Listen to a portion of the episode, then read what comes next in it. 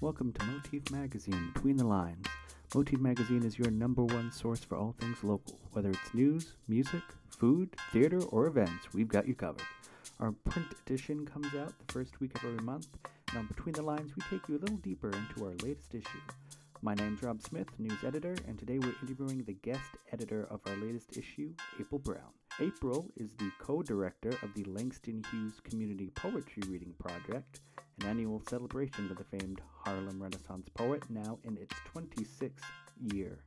In this interview, April tells us her creative process in the issue's featured section, and the women she chose to champion. April, welcome to the show. Thank you for having me, Rob. Can you tell me, actually, let's start here. What's your what? What's your what is your first memory with Motif Magazine? I'm assuming you didn't hear of us for the first time when we offered you, I guess, editing position.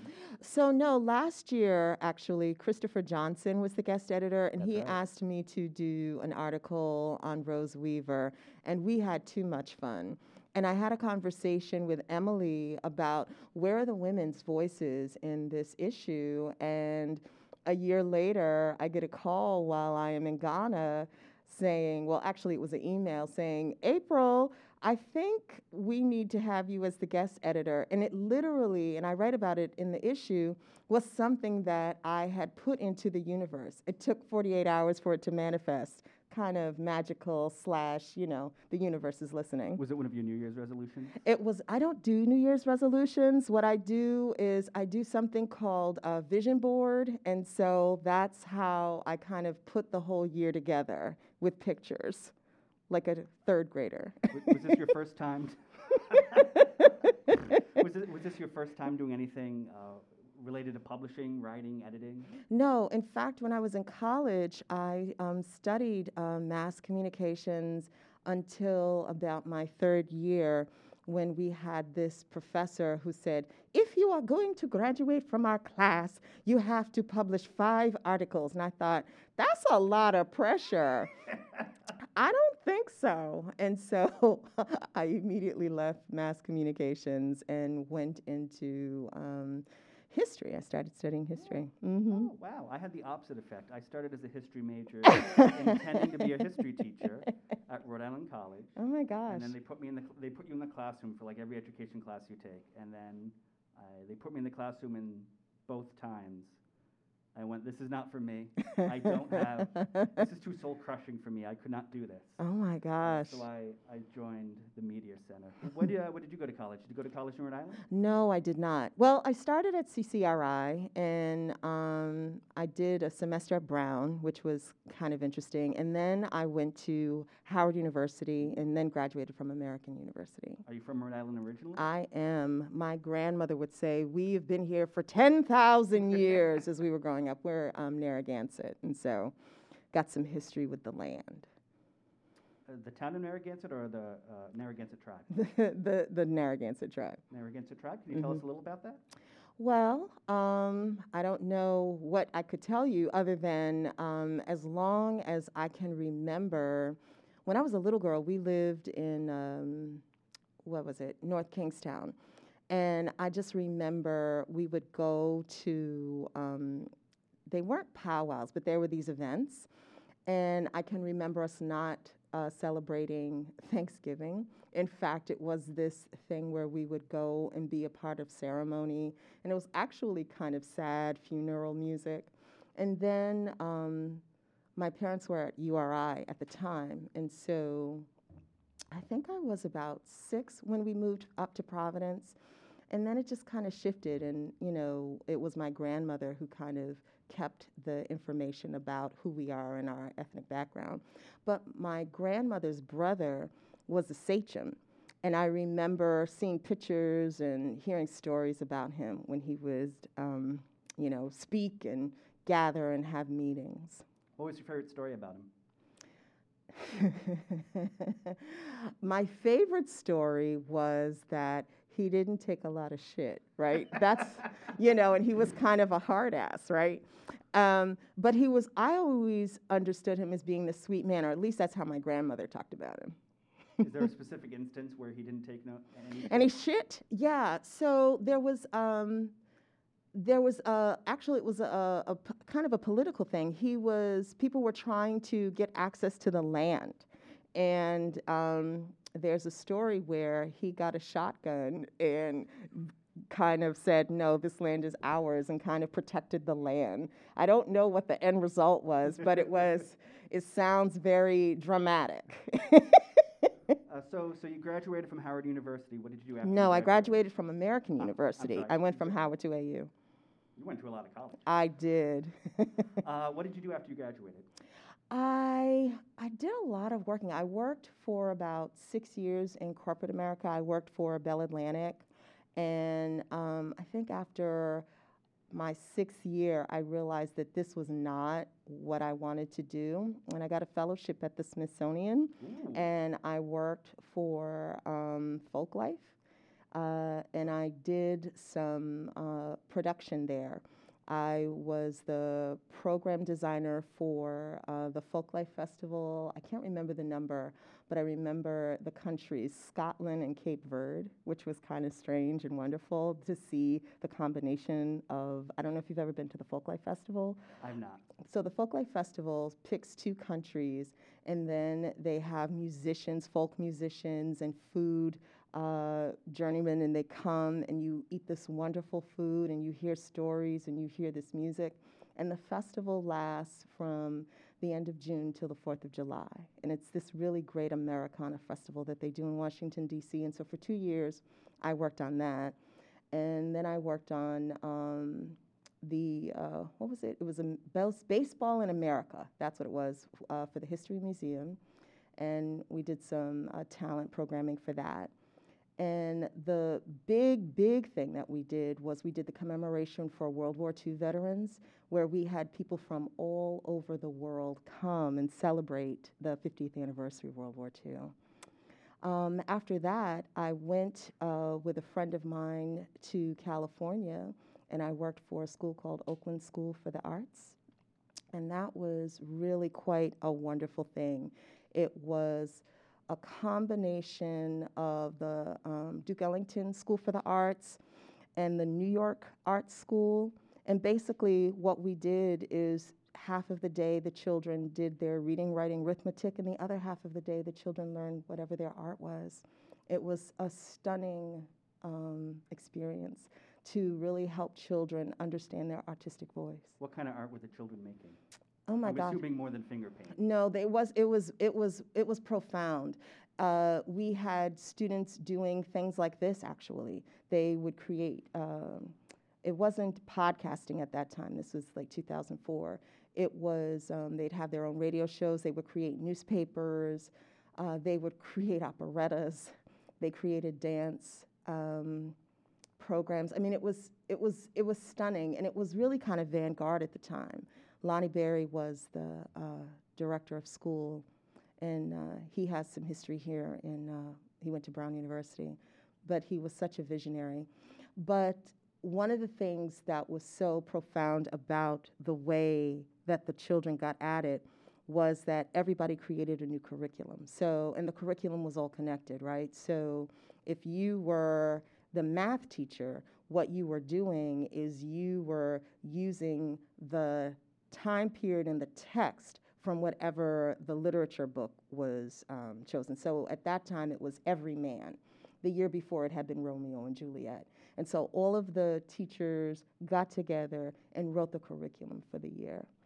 And one of the things that I'm most proud of is, is that out of a class of like a hundred, ninety-two went on to post-secondary education. Yeah, so anyway, yeah. So April, what are you doing now? Right now, I'm working for myself.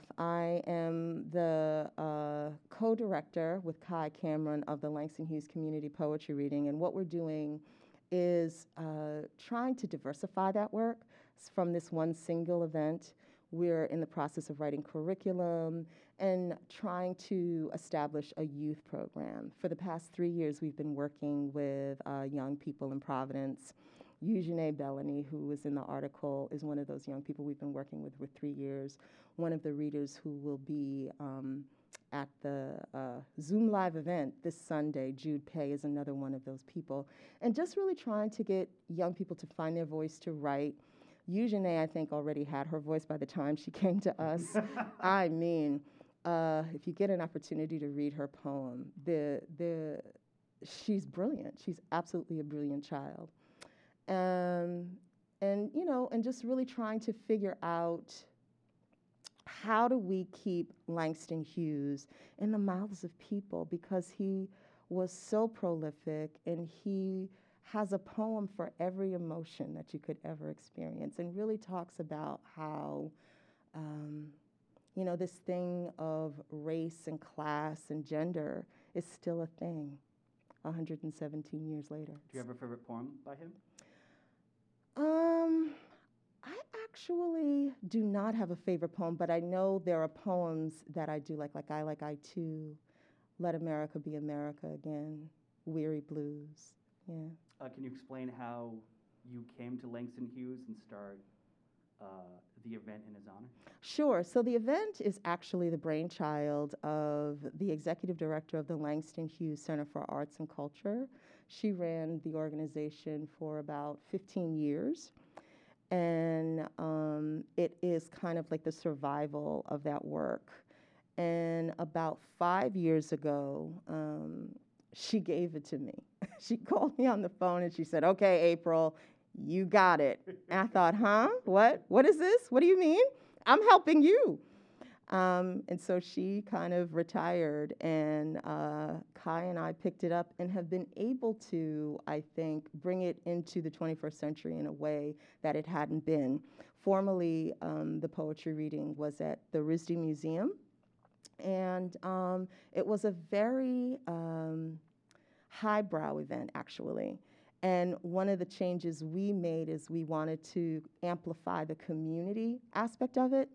Also, the year that we took it over, uh, Thou Who Shall Not Be Named, our former uh, president, came into power.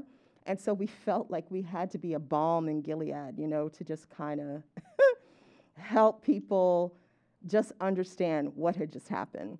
And for the four years, just really kind of speak to that subtly and maybe not so subtly. Can you tell the subtle and unsubtle ways? Well, it, what happened is we would do things, uh, we would create these themes. So we would use Langston's words, um, like Good Morning Revolution. So we would have all these revolution poems, or um, you know, love poems to, you know, kind of help us understand that love is still here. And also, you know, this idea that um, what is happening now in the world is not okay. This idea that white supremacy is a thing that needs to stay. In fact, it needs to go. Is there any way the, some of the George Floyd protests will impact this year's Langston Hughes event? Uh, I think with the decisions that we made in terms of how the program is going to go. Everyone who will be on the Sunday event will be a person who is a part of the B I P O C community. Uh, people who are allies will be a part of the second half of the, we're calling the Band of fifty. And um, I think that that was something that we discussed a little bit, but really decided that that's, we needed to do that. So how are they going to be involved in the, in the back? So after the event, what we're doing is we're asking people, we're giving them a Langston Hughes poem, asking them to post it on their social media, and then hit us, and then we'll say, yay, see what you did? One of the things we're also doing is we're allowing people, I had this really great conversation with a very long-time reader. His name is Mark Kohler, and he said, do you need me? And I felt like, no, I don't need you, but you know, I would love for you to read. And he is absolutely the sweetest person. And of course we want him to read, but he looks like Santa Claus, right? And I gave him the poem Envoy to Africa, and he said, I can't stand that poem, because it really is, it really speaks to this notion of how white folks went to Africa and thought that this colonial mentality, and how, you know, it's a snotty look at all the things, but it's a really good poem, and he would do such a great job, and so I convinced him to do it. And I said, and anyone who knows you, they know that that's not who you are. and you're amplifying Langston, and you're also amplifying an idea and an ideal that hopefully will die. Has he given you a preview of how he's going to read it? I suspect he's going to be very, very British. I suspect he's going to do some history about the poem, because that's the kind of uh, readers we uh, get. We get readers who have these relationships with Langston that we don't know about. And previously what we would do is we would say, no, we don't want to hear your history. We don't want to know anything about it. We just want you to read the poem. But because we're doing it on social media, it's actually an opportunity for people to say whatever it is they want to say. So you're letting them read the poem and also yes. whatever else extracurriculars they want. Absolutely. Is there, a, is there a time limit you're giving them? No, because it's their video, you know what I mean? But I also think that that's one of the fascinating things about it is, is that the readers we would get, I mean, last year we celebrated our twenty-fifth anniversary, and I told everybody we're going to stop at fifty. We had seventy-two readers.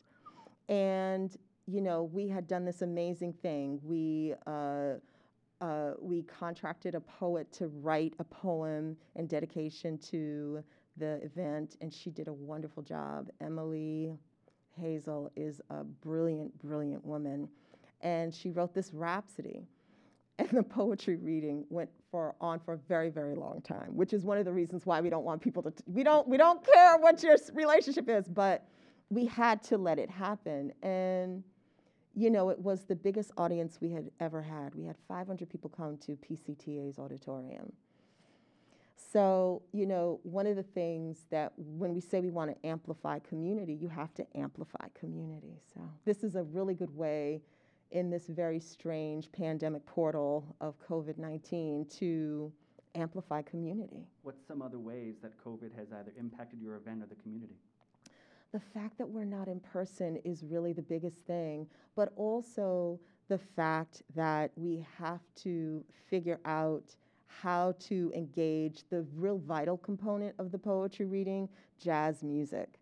Like, how do you get the musicians to interact with the readers? And so that's actually not going to happen. But what we will be able to do is we'll be able to feature uh, musicians. We have Leland Baker and Manny Escobar will be our musicians this year, and we're really excited. We're also pretty excited about the fact that we had to hire a production team. Which is kind of crazy, but uh, we've partnered with House of Glitter, and Matt and A M have been lifesavers to us, because the two old ladies, they speak English that we don't speak, and it's a lot of that technical stuff. What's the production team adding this year? Well, there are, we have a website, right? Like, that's something that we've never had before. We only had like Facebook, Twitter, and like we, that's that's really the biggest thing. But also just trying to um, amplify the reading in ways with through the social media that we weren't able to do before. Um, by doing that, we we didn't have to do a lot of the the postering or the advertising that we've done. Uh, they were also able to help us kind of work with the Providence Public Library so that we can just really have a good show.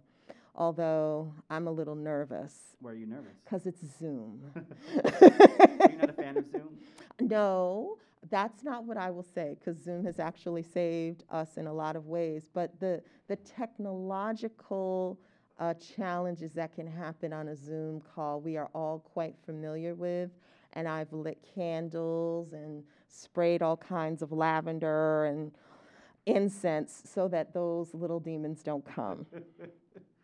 uh, what's the role of the jazz band, since everyone can't meet in person now? How are you going to integrate them with a mostly online event? Well, they'll have their own features. I mean, we're actually trying to work that out as we speak. But, you know, they're going to welcome the audience in. They're going to have, we're going to do kind of like a break, and they'll be able to play. And the big thing is, because again, we're trying to amplify community, at the end, we're gonna have kind of like a, a party where they get to just jam for, you know, twenty minutes, which is exciting. And this is all this is all on Sunday, this upcoming Sunday? Yes, from one to three. And yeah. If people can't catch it, live where you have a recording? We will have a living? recording. So you're entering, you're starting to enter into the English that I don't speak, right?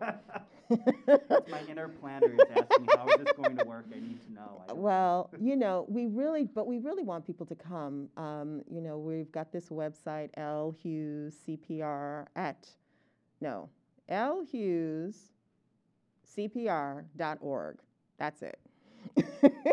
And that's where they can catch all these. Well, that's where they can streams. register, and they can um, they can see the young people who have amplified our event. We've partnered with three Providence uh, public schools, uh, TAPA, Achievement First, and Noel Academy. And so for this whole week, students from Noel Academy have been um, reading poems. We assigned them some poems, and it's been a really great way to kind of include young people, because we also, three years ago, we started doing a youth event. Um, because we became a part of Rhode Island Expansion Arts Program, and they really want us to engage young people, and so we did. And so we're not able to do that because, you know, you, no one is gathering. So we were able to get those schools and have the teachers and those students engage in the poetry that way and make it a part of their curriculum. What's the what's the reception of uh, young students been to poetry in general? I know it's kind of a, it, it is a thing. It is popular among young people. It's something that apparently passed my generation, because I woke up one day and all of a sudden, all these I guess Zoomers now were going to poetry readings, and it's very right. popular among people online. And it just never seemed to catch on with people my age when I was growing up. But I am I, I do have no rhythm, so maybe that's why I just never paid attention to it. Well, what's, what's been the reception both to Langston Hughes and poetry in general? Well, I think for people who are younger than me, um, I feel like I'm the oldest person in this room, but what, how we've been able to engage people is through whatever is their identity, right? So if you are looking at I Have a Dream, or you're looking at A Dream Deferred, or if you're looking at I Too, there's a piece of that, particularly if you're a child of color, which are usually the students we work with, it speaks to you, although that's not exclusively the, the case. I found some really soulful white kids who just really dug Langston Hughes in a way that stunned me. But I think it's about the voice, and I think it's about this generation really not just discovering their voice, but knowing what to do with their voice and having a place to put it and deal with their thoughts in a way. Um, but I think in order to get that, you had to go through what happened with poetry. Like if you look at what Langston is doing in the twenties, thirties, forties, and fifties, and it's jazz poetry, right? And he's in the scene, the scene of jazz, and he's going, he's in Harlem. He is listening to people like Duke Ellington and Count Basie and all of these amazing artists that are happening during the Harlem Renaissance, and is in the rhythm of the community wherever he is, or in the rhythm of the country wherever he is, because Langston is indeed a global citizen. Um, I think that that's what has to happen. And when you look at it, you know, seventy-five years later, that's how people see themselves, right? And so it's a strange kind of symbiotic relationship, but you have to go through, you know, uh, what I say, the, the, um, the Black Arts Movement, then you have to go through the hip hop movement and understand that there is this arc that is amazing that you can track. You know, you could track the artwork of Common to Langston Hughes. You can track the artwork of, I can't remember of the guy, he just, he won a Pulitzer Prize out from California, and he's a hip hop artist. But the way that he writes and the way that he understands himself in relationship to community, it's very much like Langston. And I think that that's what the younger people are gleaming to. And I think what also surprises them is how relevant his words are. I mean, even though he's talking maybe about World War One or World War Two or Korea or Vietnam or President Roosevelt, it's still relevant. Like there's a, he, he writes this poem, message in this poem, message to, to the president, and it could be about Donald Trump, right? And that's what's frightening and scary about it, about how we evolve and then not so much. Which, which president was he talking about? He was talking about Roosevelt. What ways, uh, what, rate, what ways were he, was he talking about Roosevelt that could be applied to Donald Trump? The fact that he was ignoring Americans in a way that you just can't, because they're not going anywhere. We're here. The, one of the um, kind of bedrock of the United States is, is that we are supposed to be able to pursue life, liberty, and, and happiness, right? And for the leader of the country to try and stop that, you can't. You, you, you, you, you cannot. It's not the way the country was made to happen. Was there anything specifically Roosevelt did um, that people could connect to white supremacy today, even if maybe he hadn't meant it or maybe he did? Well, I think it's also the time period. I mean, I think that Roosevelt was probably progressive, right, um, of his time, but he wasn't the most progressive in his household, right? We know that his wife was probably the one who was most progressive. Oh, yeah. And, um, you know, and in his family, you know, just just what does it mean to be from New York, and what does it mean to uh, have a lot of money and then be in leadership on a national level? And I think that those are the things that are, you know, you have to understand that in the United States of America, you've got to make room. And I think that that's what Langston Hughes was talking about in most of his poems. You've got to make room. You've got to make room not just for black people. You've got to make room for everyone. I, I know you spoke uh, ten minutes ago about the prison who shall not be named. Uh, are you personally feeling better now that the prison who shall not be named is no longer president?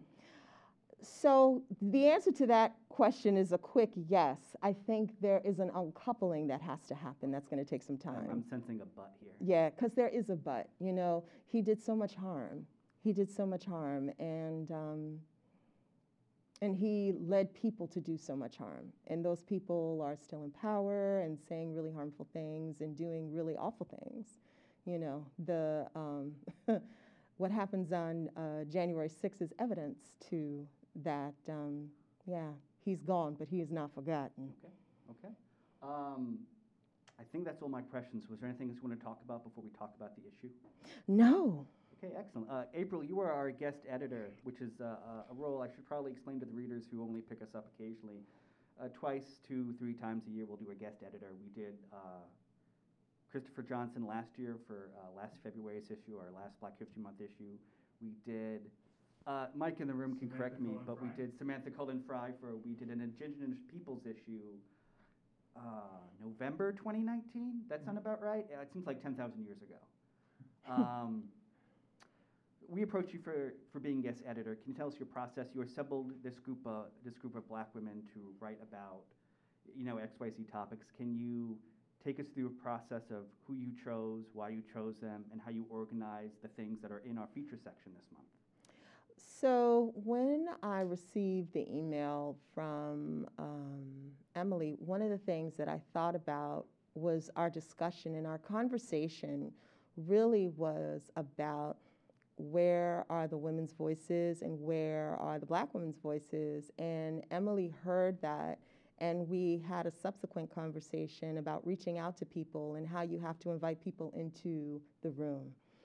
Um, We talked, I guess, later on in the year, and she hadn't had too much luck.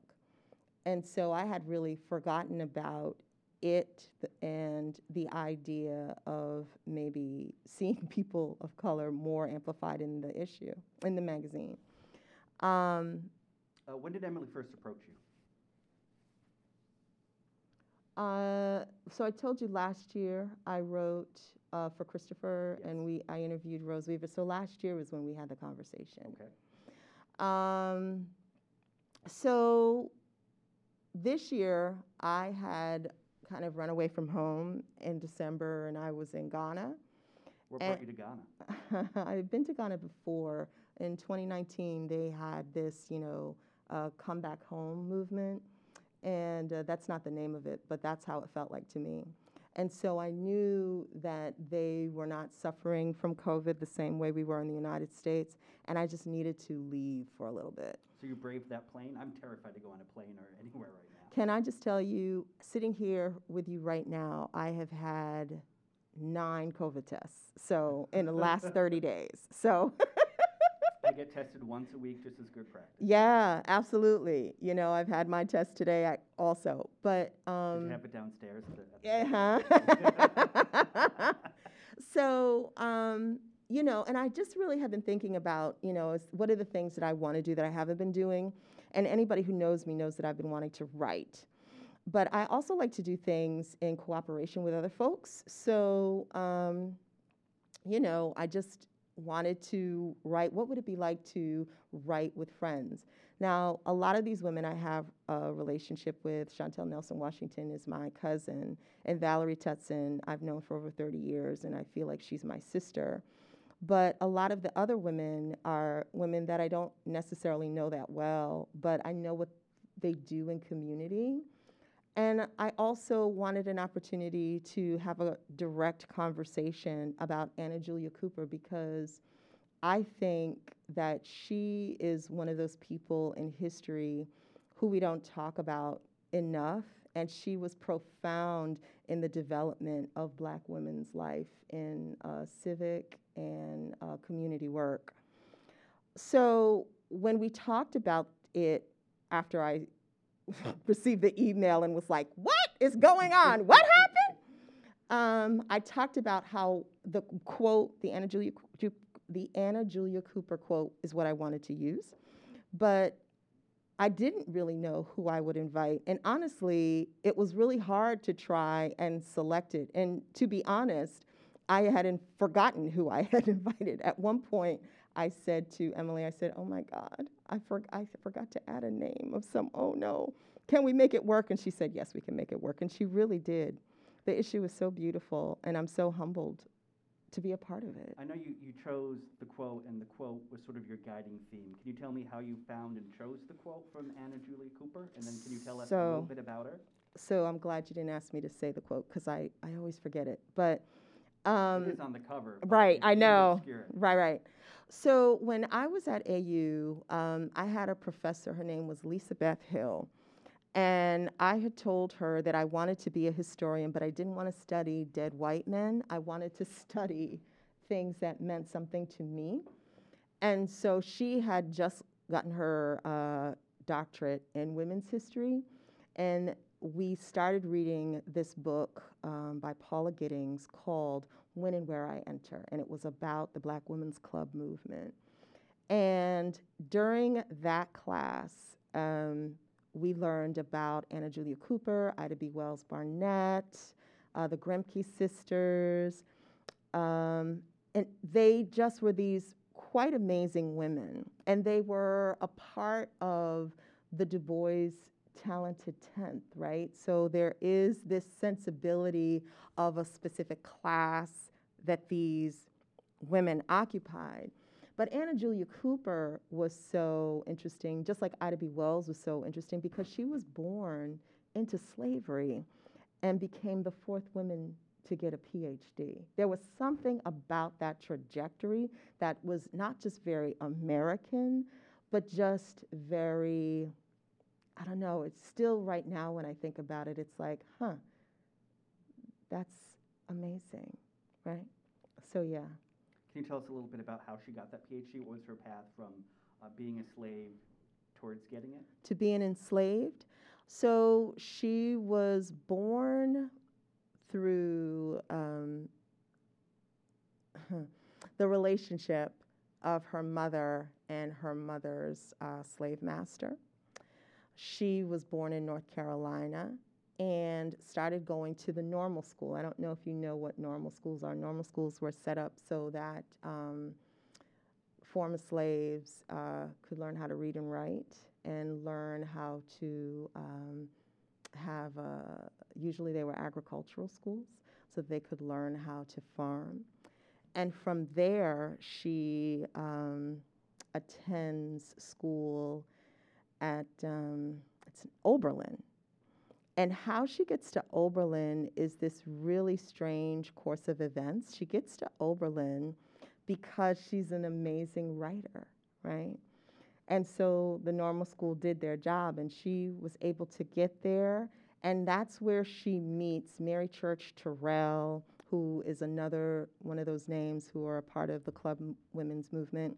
And from there, her time at Oberlin is where she shifts and changes.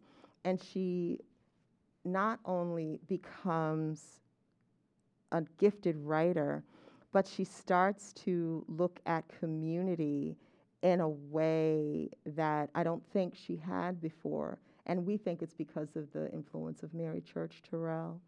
And she becomes a teacher, and she teaches at Wilberforce College. And then about a year of teaching, she goes back to Oberlin and gets her master's degree in mathematics, and then moves to Washington, D C. And then from there is where she understands. She starts teaching at M Street School, but her idea of really embedding herself into community and trying to get young people to understand their relationship with education, their relationship to their community as a whole, that's where it blossoms. She and some of the women I mentioned uh, create the Colored Women's Club movement.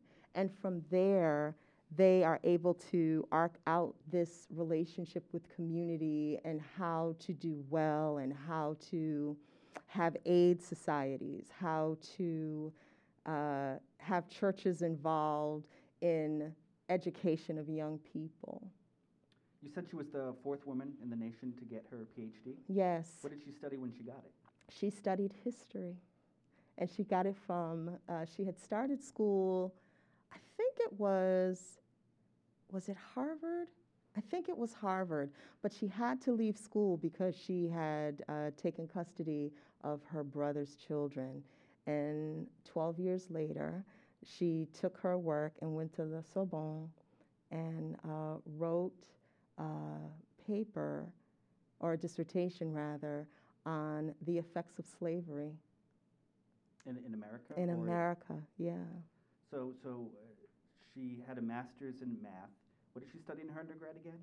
I didn't say. It's a B A. I don't remember what she studied. I think I might have written it down in the article. I think. No, I didn't. I think it was English, now that I'm thinking about it. Yeah, I think so it she was went English. From English to math, mm-hmm. which is a big change. Mm-hmm. And then she went and got her PhD in history mm-hmm. in France at the Sorbonne. I, I know, exactly, right? Exactly. Like, even now, it's amazing, right? Like, when you think about it, I wouldn't want to get my degree in yeah. English and then in math yeah. and then in history. Ooh, not me. uh, so uh, tell us a little bit more about some of the writers you had in our featured section. Which, which, which, which, which one of them, or uh, what ones of them uh, stand out to you now, now that the issue has gone to print? It was important for me to get Jessica Brown, right? Because people understand her as an activist, and people understand her as an artist and as a host, but she's a builder. And what I said to her is I said, the way that you understand yourself as an artist, the way that you understand yourself um, through the work that you create and your voice that way, there's a specificity to it, and it's because you build things, and I need you to talk about that. And she said, oh. And then there's Nico Merritt, right? So Nico runs uh, Sankofa Community Connection. I think that that's what the name of her organization is. We're in the uh, Expansion Arts cohort together. Sorry, Nico. Um, but she has a brood of children. She just recently gave birth to this absolutely beautiful child. But she's running a nonprofit, and it's a new nonprofit. And she is doing such amazing things. And I said to her, I said, you know, the way that you understand your leadership is really through the way that you understand motherhood. And she said, how did you know? I said, because I've been paying attention. And then um, there's Tammy Brown, who I don't really know that well at all, but I know that she has really done this When and Where I Enter moment, where she has engaged in community in a way and has made such, uh, I don't know, like a boom. And it was interesting because the way that she wrote hers was kind of the way that I understand myself. She didn't write from her standpoint. She wrote through the standpoint of other women who are doing activist work. But it's her activism, actually, that for me was most provocative. And then, you know, I really wanted to talk about the ways that Black women engage in the culture, right? So our spirituality, our activism, and just the way that we think. Because it's not something that the greater culture even really has any idea about, because we don't have platforms or spaces where we can have those conversations in uh, the public purview. Uh, can you talk a little more about the spirituality aspect? I, when I was reading through the section, we were proofreading it on Monday, actually, I noticed there, there was a lot more, not religious tone, but there was a lot more uh, uh, mentions and people invoking it and talking about it more than I was expecting when uh, we first pitched this issue. Can you talk a little bit about the role of spirituality in this? Well, I would say that I can only speak for me, and I probably can speak for Chantel, but the way that I understand myself as a person is because of my relationship to God, right? Um, the way that I pray, the way that I have interpersonal relationships, the way that I practice grace and mercy. Um, and a lot of these women, I would say, come from a similar background, right? And the idea that it was our spirituality that keeps us together and stops us from either killing somebody or ourselves is profound and deep and wide, right? And it's not something that, particularly the women who are in this issue, um, they take lightly.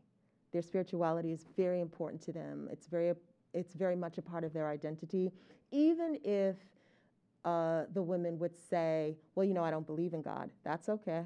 That's actually not the prerequisite for you to understand what I was asking you to do, or even understanding yourself as a woman of color, African-American woman, Black woman, however you understand yourself. Can you talk a little bit about the cover art and the artist, uh, Angel Newman?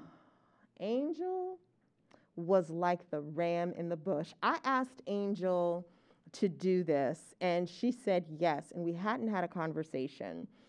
And I then said, okay, it needs to be about Anna Julia Cooper, and that's it. That's all I said. But what I did say to her is I wanted her to think about the piece of artwork that she had created that's outside of the Water Fire Arts Center, because it talks about the transatlantic slave trade, and it's quite exquisite.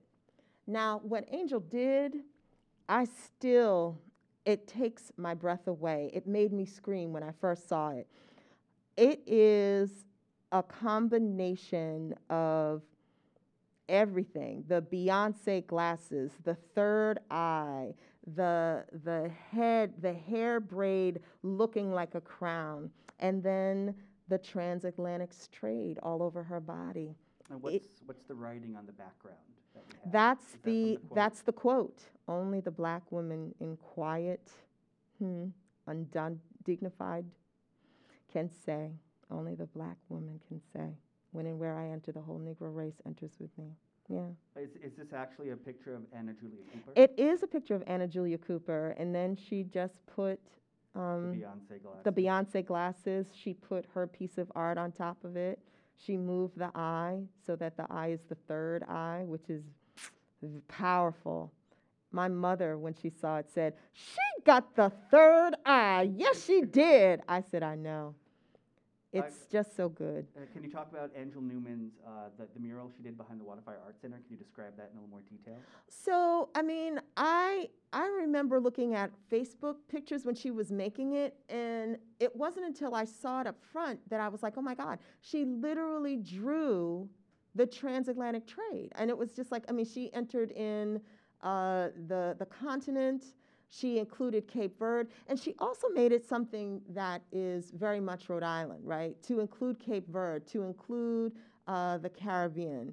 And the colors, it's so vibrant. And I think she did it in a weekend. She's so gifted.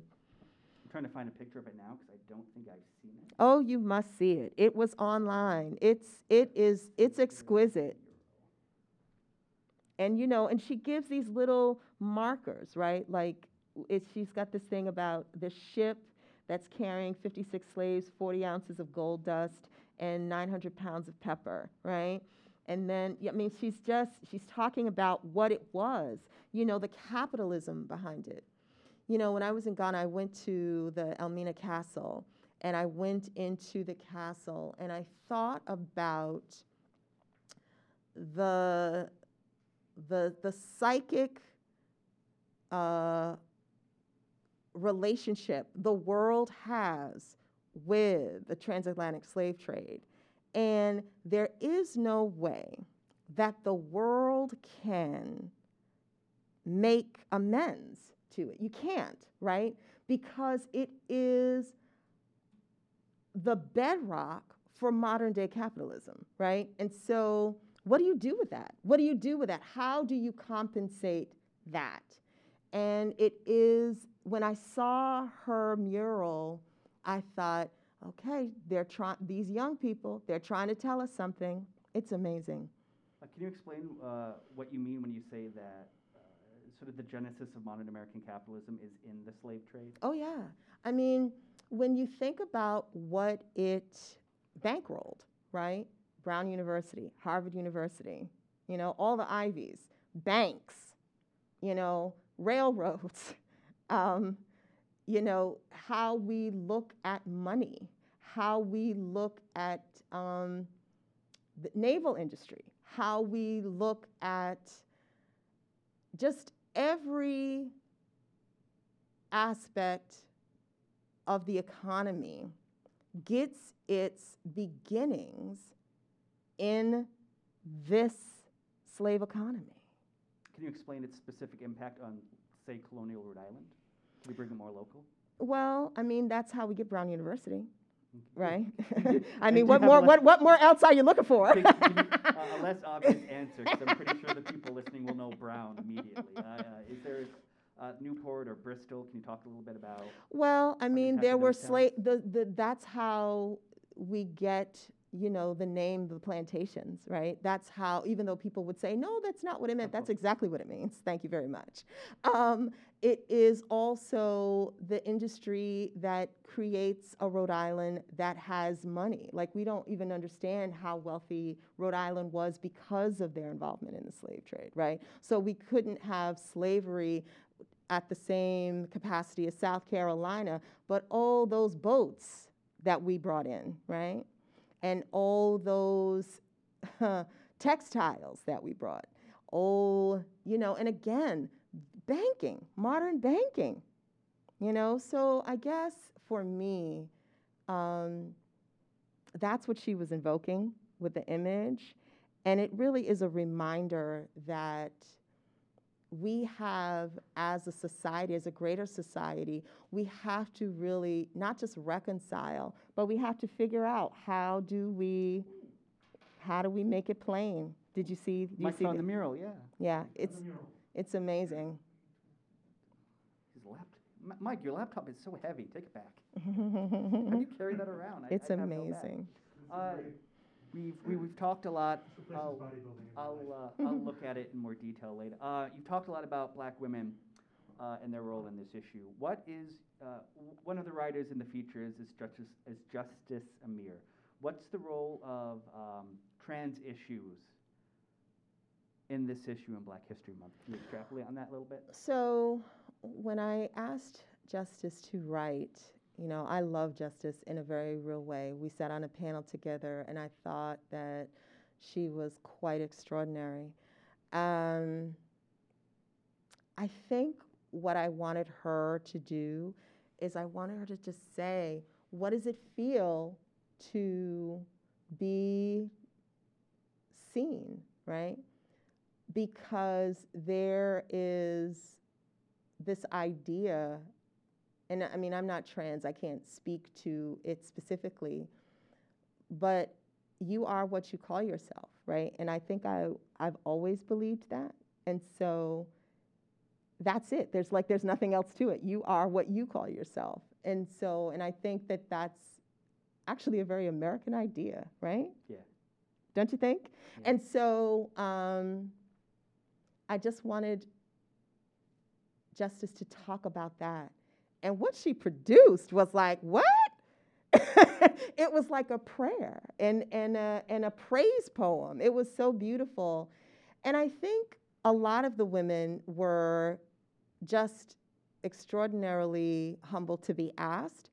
And then what they proceeded to create was, like, it really made me cry, just like, oh my God, oh my God, oh my God, what did you do? Oh. And, but what it really does is prove the thesis of, you know, when Black women are at the table or in an issue or just able to be free to say what they say or do what they do, the world becomes a better place because it is a voice, it is a, a place that is silenced in a lot of ways. I mean, the fact that we could actually say that our current president probably would not be president if it weren't for his vice president, Kamala Harris, that's not a push. But there's, there's something that she brings to the conversation, to the world. And I think that that's true for this issue, and I think it's just true. When the people who are silenced the most are brought to the opportunity to have a voice, we are all blessed. We are all made better. Uh, how much input did you have uh, when you assigned these articles? Uh, how much input or how much input or planning did you have when you told them, I want an article? Did you determine the topic? Did they determine the topic? How much? So I gave them, I gave them the topic. Like I wanted, I wanted Justice to write about uh, being a Black woman, right? I wanted her to do that, but that was it. What I really wanted people to understand was the Anna Julia Cooper co- quote, and if it resonated with them. And for everybody, it did, right? Because there's something about what I just said, right? What Anna Julia Cooper's thesis is, is, is that when Black women are themselves and come in as their full selves, their whole community comes with them, right? Their entire community comes. And we see that practiced in what happened in Atlanta. We see that practice in what happens when you have Joe Biden win presidency, right? You see it in this article. You all just said that you hadn't had such a buzz about this until these voices were amplified. That's correct. And I think that that's just true. Um, that is all my questions. Okay. Um, Mike, do you have anything else we should cover? Obviously, I'll let this part out. No. But um, I think you hit everything that I wanted to know, and we're right on time. Is there anything else? That April, do you have anything else you want to plug besides? I, I can't guarantee this will be out on Sunday. But no. Is there anything else? We can boost it online on our social. Is there anything you want to? Anything else you want to plug while you're here? You know, I have. N- I just, you know, want them people to come to our social media and pay attention to us. You know, we have that one yeah, too. yeah. Just come to pay attention to Langston Hughes Community Poetry Reading. We're on Facebook, Twitter, and Instagram, and our website is L Hughes C P R dot org. L Hughes C P R dot org. Hey, uh, the Glitter Goddess. Uh, that's our partner. Okay. Okay, so it is the right one. It's our partner. I, I can't tell you the amount of times I plugged a website and then the website doesn't work. I know. Uh, it's quite a drag. I am, again, I am so, you can't know. This did something for me that I'm still processing. You're still processing. Do you know what you're going to do after this? This is a big triumph. Uh, do you know what you're going to do after this? I'm going to continue to write. Uh, Well, obviously for Motif, but outside Motif, where else do you Well, you know, it's funny. I was talking about something with someone uh, yesterday. You know, I w- went to seminary, and um, what didn't you do? I know. We don't have enough time. Well, parking's only two hours. Exactly. Um, oh, God. Speaking of parking, I didn't. The thing didn't work. Anyway, the gods will save me. Um, And so when I was in seminary, again, I didn't really want to study Bonhoeffer, Martin Luther, Calvin. That was not of interest to me. But who was of interest to me was Mary, Jesus' mother. And so I went to the Catholic seminary, found a Catholic minister who was a Marian scholar, and spent like a year and a half studying Mary, and came to the conclusion that while we understand Mary through the Renaissance in one way, I suspect that she is closer to me in not just her look, but in how she did what she did.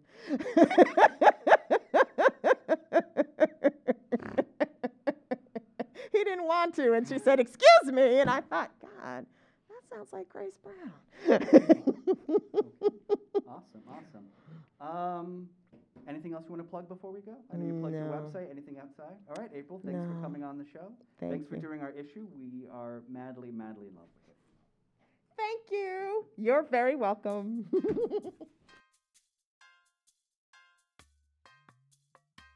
Thanks for listening to Between the Lines. We'd like to give a shout out to our sponsors. Our sponsors are Blue Cross Blue Shield, R one Go Kart Racing, and Studio one twenty-one. Have a good week.